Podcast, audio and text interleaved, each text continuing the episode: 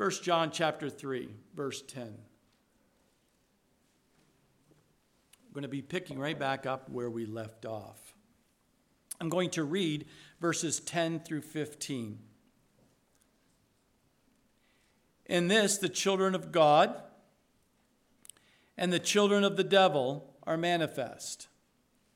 Whoever does not practice righteousness is not of God nor is he who does not love his brother.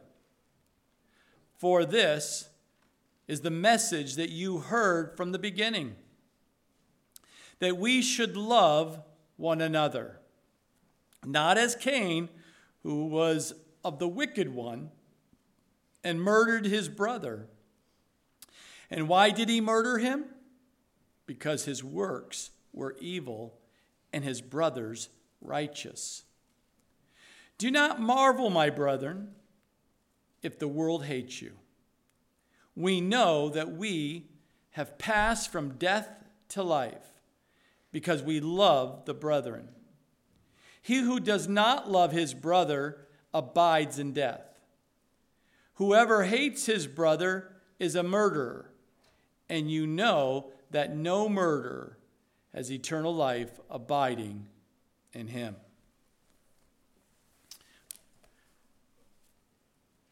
In the beginning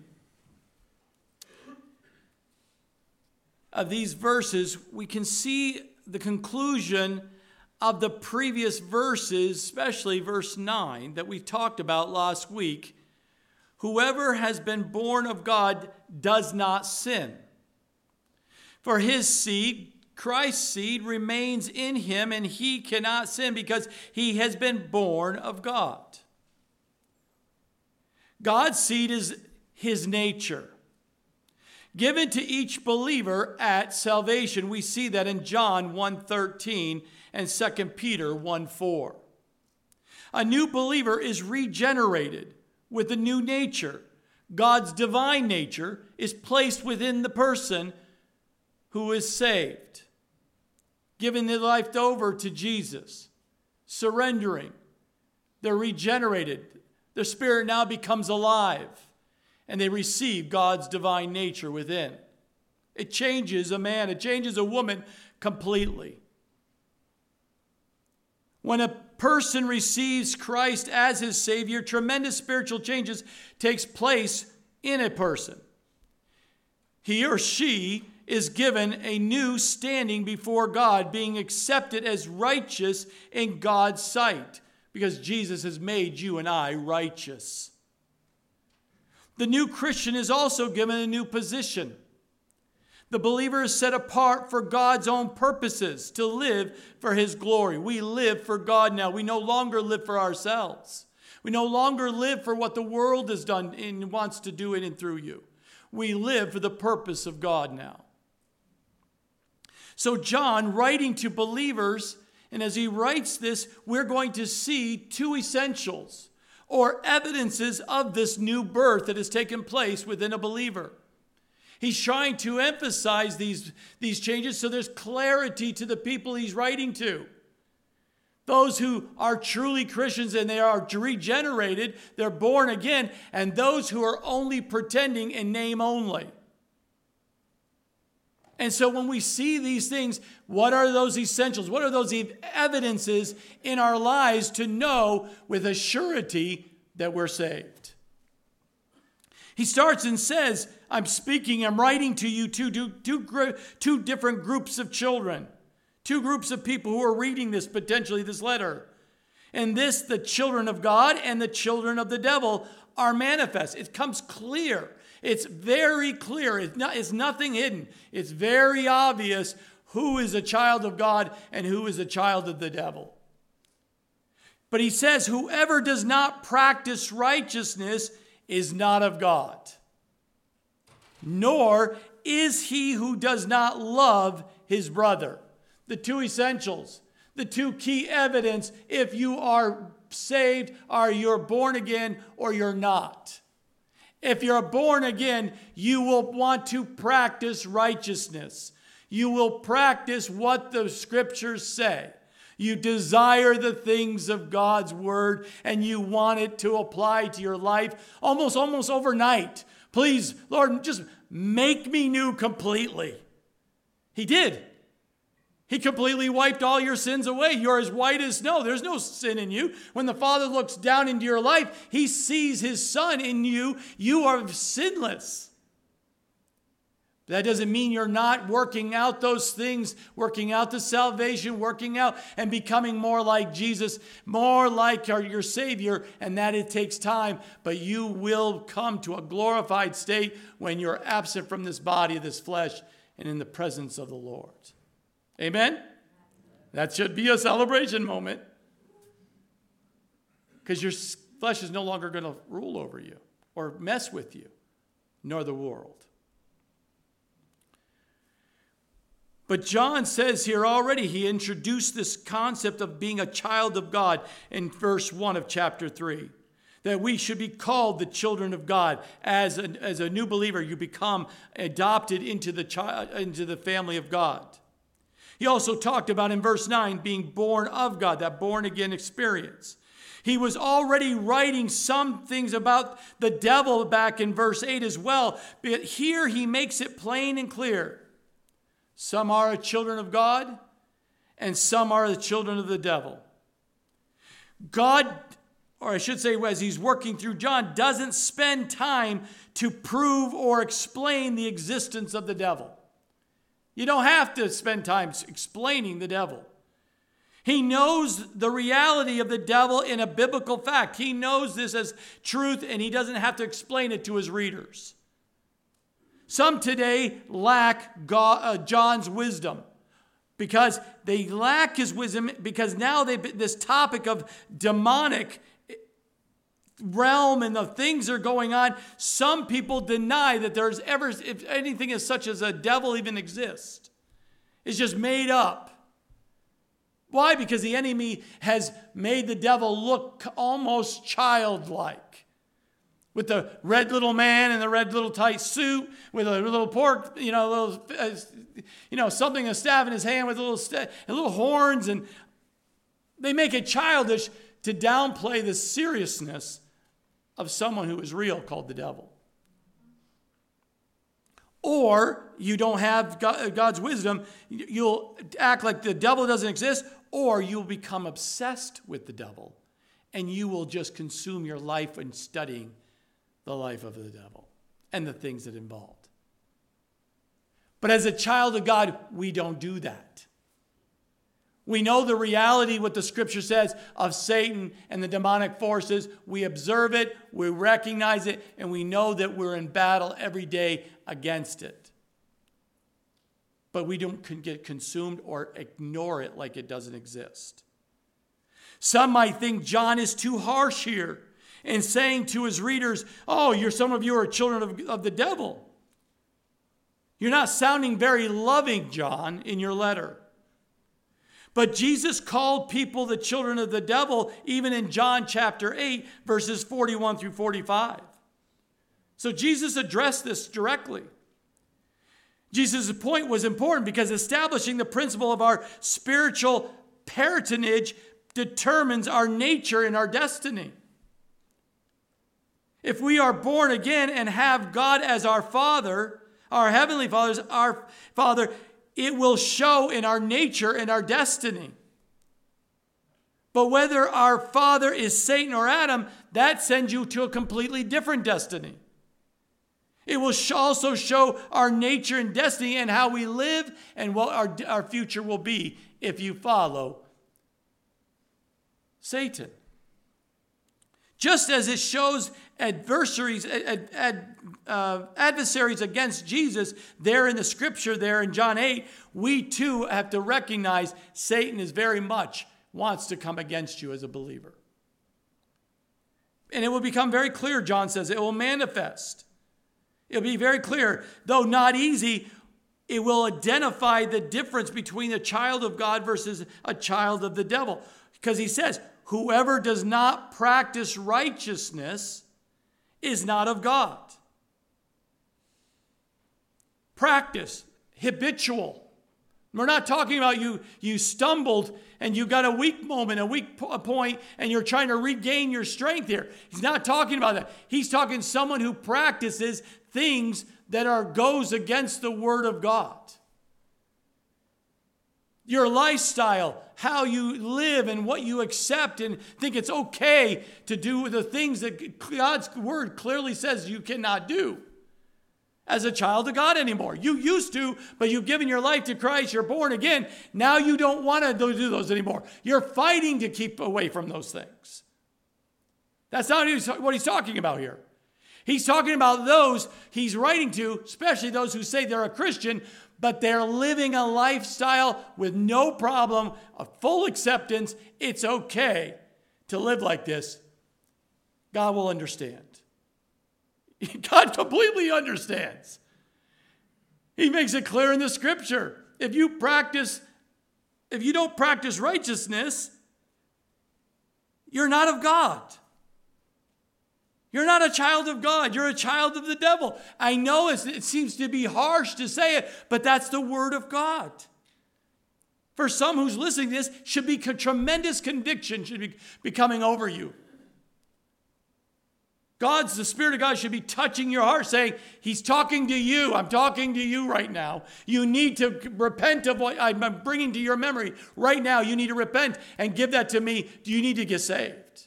That's what the Spirit of God is saying to some.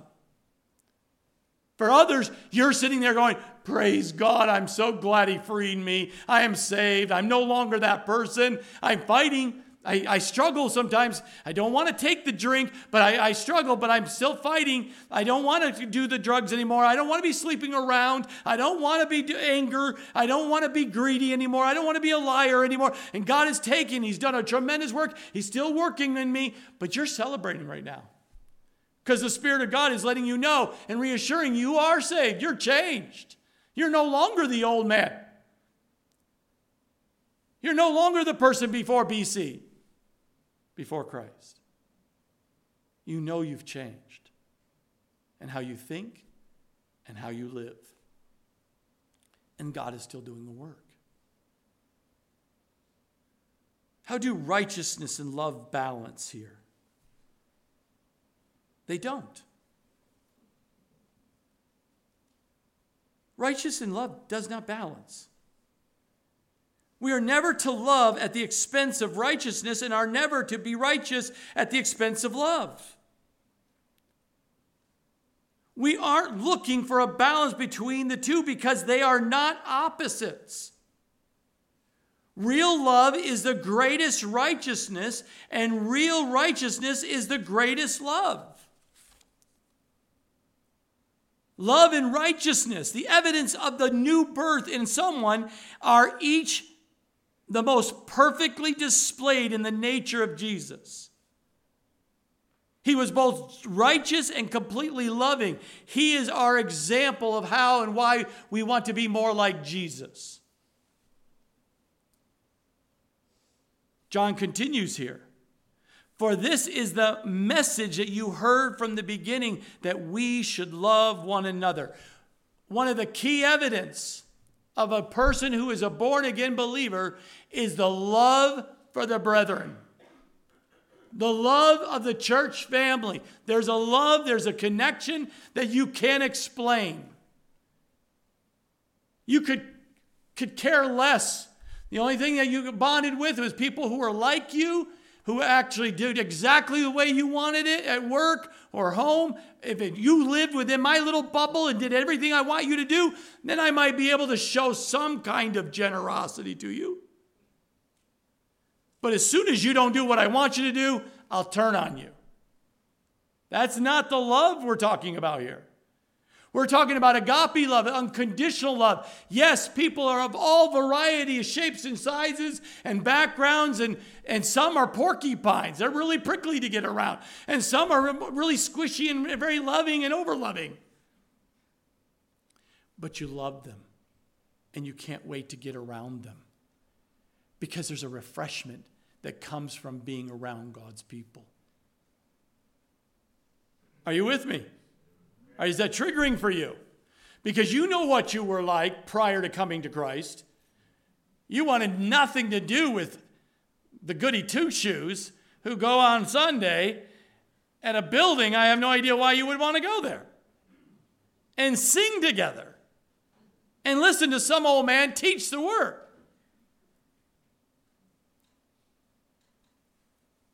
But then when you got saved, everything changed. You can't wait to get to church, to get around God's people, even if it's just a two or three gathered in his name. You can't wait to go to someone's home because you're having tea together or two or three gather together in his name. You can't wait for the moments where you're going to maybe a, something much larger and you can't wait. Oh, you just can't wait. Because God uses that relationships far greater than any other relationship outside of family. Matter of fact, the love that you have for the people within the body is, for most people that I have found, I'm being one of them. There's more love here than in my own family that I grew up with. Because you're believers. We have the same spirit that lives within each of us. And the spirit communes and connects us beyond the physical, beyond the blood. Are you with me? And he says, You've known this, you've heard this from the very beginning. We should love one another. It's an evidence of a new birth. As believers, John already emphasized the command to love as being the word which you heard from the beginning. But remembering this message to love one another, he remembered the command of Jesus when Jesus made that commandment in John 13. Verses 34 and 35 I, a new commandment I give to you that you love one another as I have loved you, that you also love one another. By this, all will know that you are my disciples if you have love for one another. You want to know the evidence if someone's born again? Just watch their life and see if they love the church family. They love the people within the church family. They can't wait to be around in fellowship. You've tried it, right? We've all got, we realize how much when you got, isolated, we all got isolated. Here, we only got isolated for a very short period of time, like maybe a couple of Sundays when COVID happened. Only a couple. We're like, this is, this is completely going against the Word of God. We're going together. And whoever wants to come, come.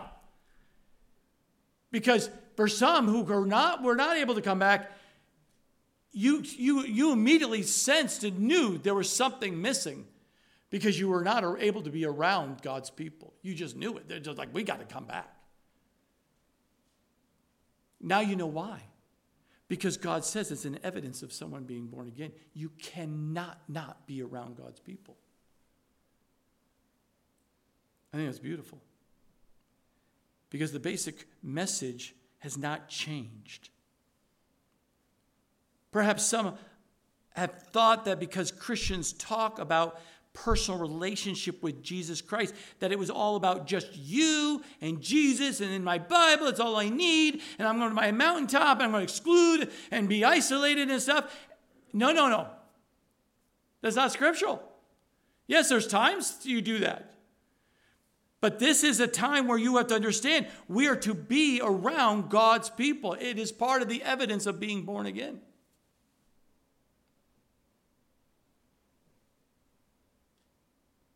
But John also here in verse 12 says something interesting. He tells his audience what love is not. He says, It is not as Cain, who was of the wicked one and murdered his brother. And why did he murder him? Because his works were evil and his brother's was righteous.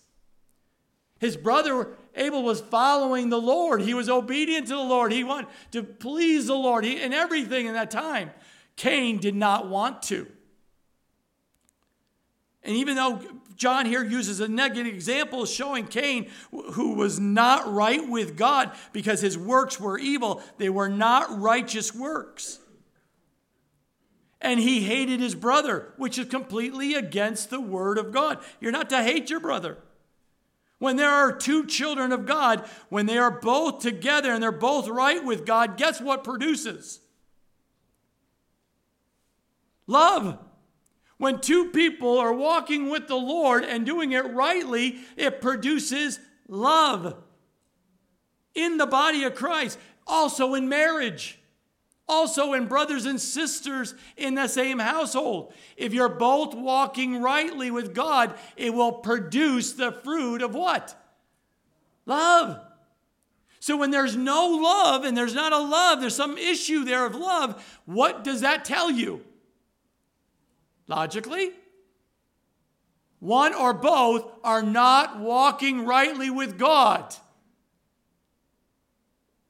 That means you have to examine your life and say, Lord, if you find any wicked way in me, change me, convict me, bring me to my knees so I will no longer not walk against, against you like a child of the devil, but child of God that I obedience and out of love to heal the relationships of that marriage or that family or the church family. It's very clear. Cain did not want to follow and do what his brother did, being righteous in God's eyes, to do what it is. We can presume Cain was, had a godly upbringing and should have been equipped to love and to understand these things. But Cain's disobedience came from the lack of faith. We see that in Hebrews 11:4. He had a lack of faith. He did not trust God. And that resulted in disobedience and hatred. It started with the mind. Oh, my brother's a goody two shoes. Mm-hmm. Always seems to get his way, everything's fine. And why does he get to and I don't get to? And why is it? When that starts happening in your mind, you need to stop it. Because if not, you're going to go squirrely and it will grow and take root, and jealousy and bitterness and envy will take root. And we see in the scriptures it's satanic. Let me say it again. You have hatred towards someone, it's satanic. Bitterness, satanic. Enviness, satanic. Jealousy, satanic. You're dealing with dark things here. You're being messed with as a child of God, or you're not a child of God. Which one is it today? Which one? Because Cain's disobedience and hatred was based on pride. We see that in Genesis 4 5. Pride is at the root of it. We also see that his uh, disobedience and hatred made him miserable. It will never bring joy. It will bring you misery in your life. And you can see it on people's faces. You see that also. Go back and read Genesis 4 5. But Cain's refusal to and, and, and will not listen to God's warning to him, and even the people I'm sure spoke to his life would not listen to anyone and he gave in to the sin of hatred. We see that in Genesis 4 6 and 7. So it started with the mind, but it will ultimately lead to action. And he actually carried it out, that hatred we see in Genesis 4 8. Cain was avoiding dealing with this sin. He had this sense of evasion, like, I'll deal with it later. My hatred, my anger, I'll deal with it later. Everyone else needs, Abel, you need to change. Everyone else needs to change. I'm just fine.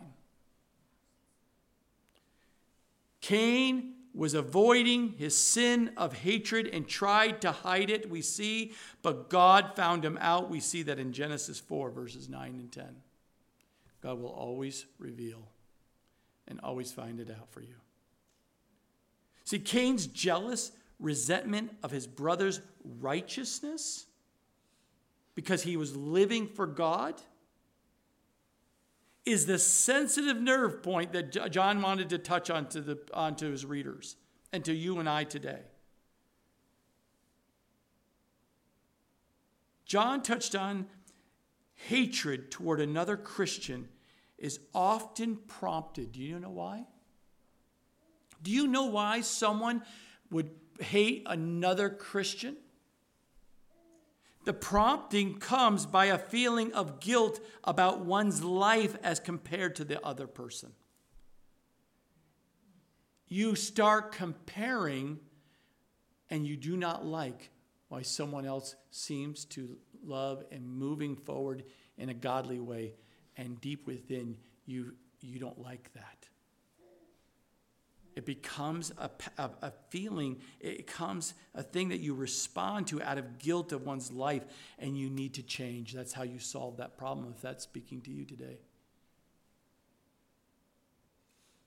If you have that sense of guilt that you know you're not right, let this be a time today to confess that to the Lord and to say, Today's the day I'm drawing a line, I'm stepping over. I'm not, I, I'm going to give it all to God. Because if not, it will fester and it will become an issue of sin of hatred that you will not be able to win. It is important to remember that such reactions are satanic. John makes it bluntly confirming and real and clear to us in the scripture today. Verse, verse 13, he says, Do not marvel, my brethren, if the world hates you. So if you're walking like Abel, righteous in God's eyes, you're doing what God's called you to do, his own brother turned on him and killed him. If you're, if you're walking rightly, doing what God's called you to do, and living a life for God that pleases Him, what do you and I expect will happen? The world is going to hate you. Do you not see that out in the news flash today? Do you not see the things playing out so real to us because you're a Christian? They are openly telling you they hate you and you've done nothing. Matter of fact, you've been giving and loving and showing you want to help them. But they're a child of the devil. They can only hate and the world will hate you. So don't be marveled, John says to him. We shouldn't be surprised when the world hates us. But we should be surprised when there is hatred among the body of Christ. That should not happen. That should not happen. For we know, verse 14, that we have passed from death to life because we love the brethren. He who does not love his brother abides in death. John says right here, Do you remember? You've passed from death to life. You were dead in your sins and now you're alive. You have eternal life. How can you, how can you not be so excited and, and, and change that you cannot, the love that was shown to you? The Savior of the world giving you an opportunity to be saved and from going to hell, and now you're going to heaven. How could you not receive that love and then turn around and cast that same love to those around you in the body of Christ? We're a body. Some of you are hands, some of you are ears, some of you are feet. We won't go any further. But what happens when one part of the body goes rogue and rebels? The cells start rebelling. Does it affect just that one part of the body? Or does it affect the whole body? Cancer will always affect the whole body. Do you see how important it is, my brothers and sisters, why we stay close to the Lord and stay in His Word and stay walking rightly with Him. Stay and remember what He has done in your life. He's died for all that sin. Just continue to walk and trust Him. If not, you will become cancerous within a body of believers. And we just had today, that's when the pastors will have to come and speak to you to help you understand the error of your ways if you're unloving and, and unkind and gentle. If you're not growing, we want to teach you and help you by, by a gentleness to help you to understand. That is not, as a child of God, that's not how you live.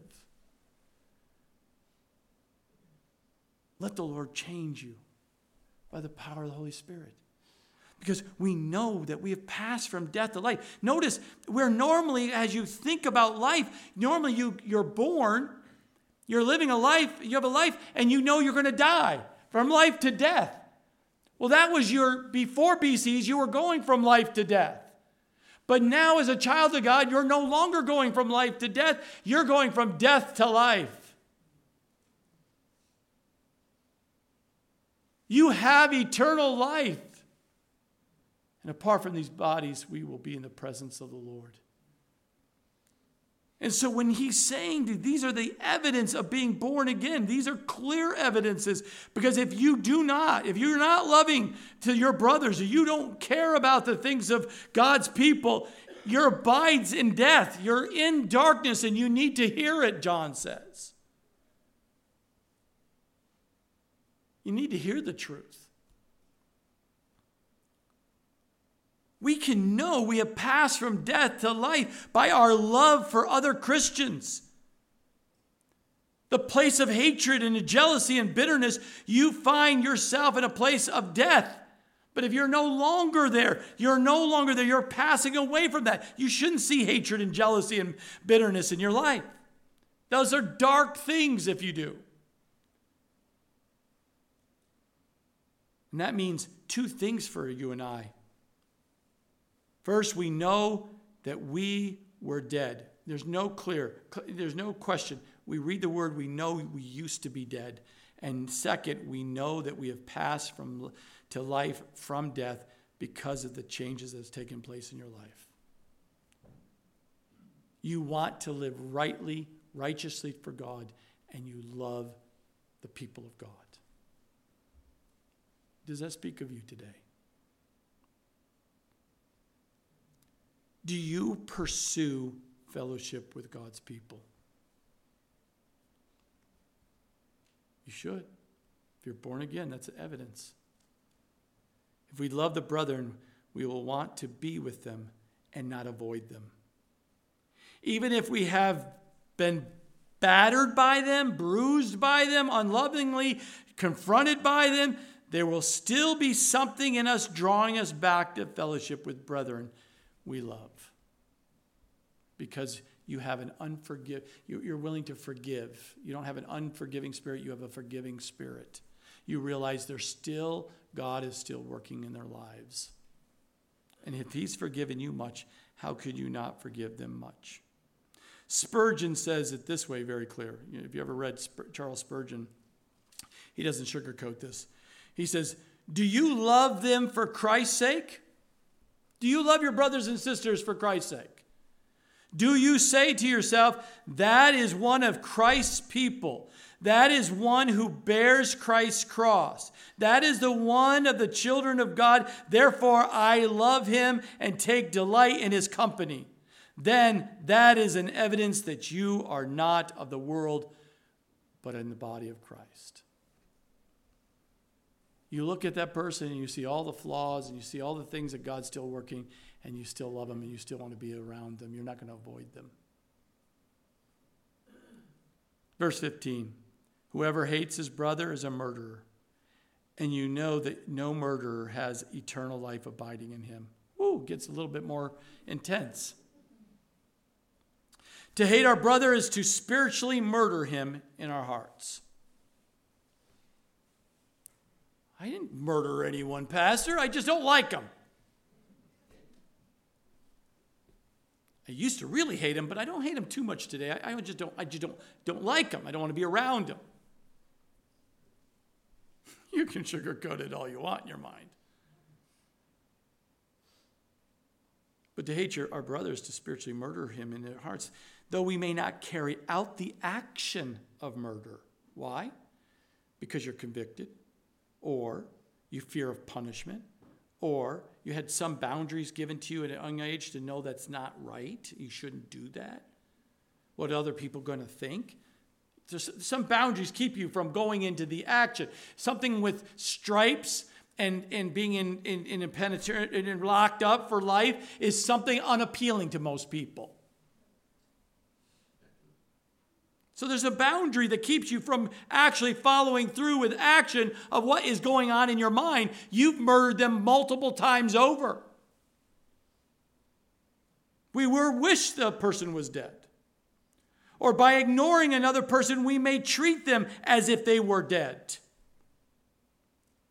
Hatred can be shown passively or actively, and both are bad. Don't be fooled. John seemed to have in mind the teaching of Jesus on the Sermon of the Mount regarding the true fulfillment of the law. Go back and read Matthew 5, verses 21 and 22 today. But he says clearly, John says, to live in the practice of murder. You're a person who just hates people. You do not, that's your lifestyle, that's who you are. They didn't do it your way. They came against you. They weren't, they weren't, and, and they could be not nice. They could be really mean people, really bad people. But don't lower yourself to their level. As a child of God, allow Him to lift you up above this, this wickedness that you have to experience. He will strengthen you, He will encourage you, and He will bring you through it. But for those who live in a practice of murder, practice habitual hatred for brothers and for others, is a demonstration that you do not have eternal life abiding in you. You need to surrender your life to Jesus today if that's speaking to you. Being a Christian is more than just saying I'm a Christian. It's easy to say I'm a Christian because it makes helps you fit in. I used to do that when I was a heathen. Kathleen can convince me, you know, keep her happy to go to Catholic mass thing. And I would do it just keep her happy because I need peace in the house. And I can pretend to be a Catholic better than probably most Catholics because I've learned how to survive. In my world, you learn how to survive, to blend. Everyone thought I was Catholic. I finally had to tell them, I can't be the president of your Catholic society. I'm not even Catholic. But you seem like you're a Catholic. I'm a great pretender at the time. I could cross and bow with the best of them. But I had to remind him, have you ever seen me go up and take the Eucharist? No. Why haven't you? Because my wife would kill me. She wouldn't let me go that far. Because that would be sacrilegious. You know, you can't do that. If you're a Christian by name only and you've been pretending, stop pretending. You're miserable. Come to Jesus today. He loves you. He died for all that sin of yours to set you free. Amen? I don't know about you, but having a clean heart is nothing better than having a clean heart. There are three tests to measure the proof of genuine Christianity in one's life. You know what those three tests are? The truth test, the love test, and the moral test. If we believe in what the Bible teaches as true, then you pass the test. If we show the love of Jesus to others around us, you pass the test. If our conduct, how we live our life, has been changed and is becoming more like Christ, our righteous conduct, you pass the test. Then our claim to be a Christian can be proved true in your life. Then there is evidence of the new birth in you. And we praise God every day for it. Amen.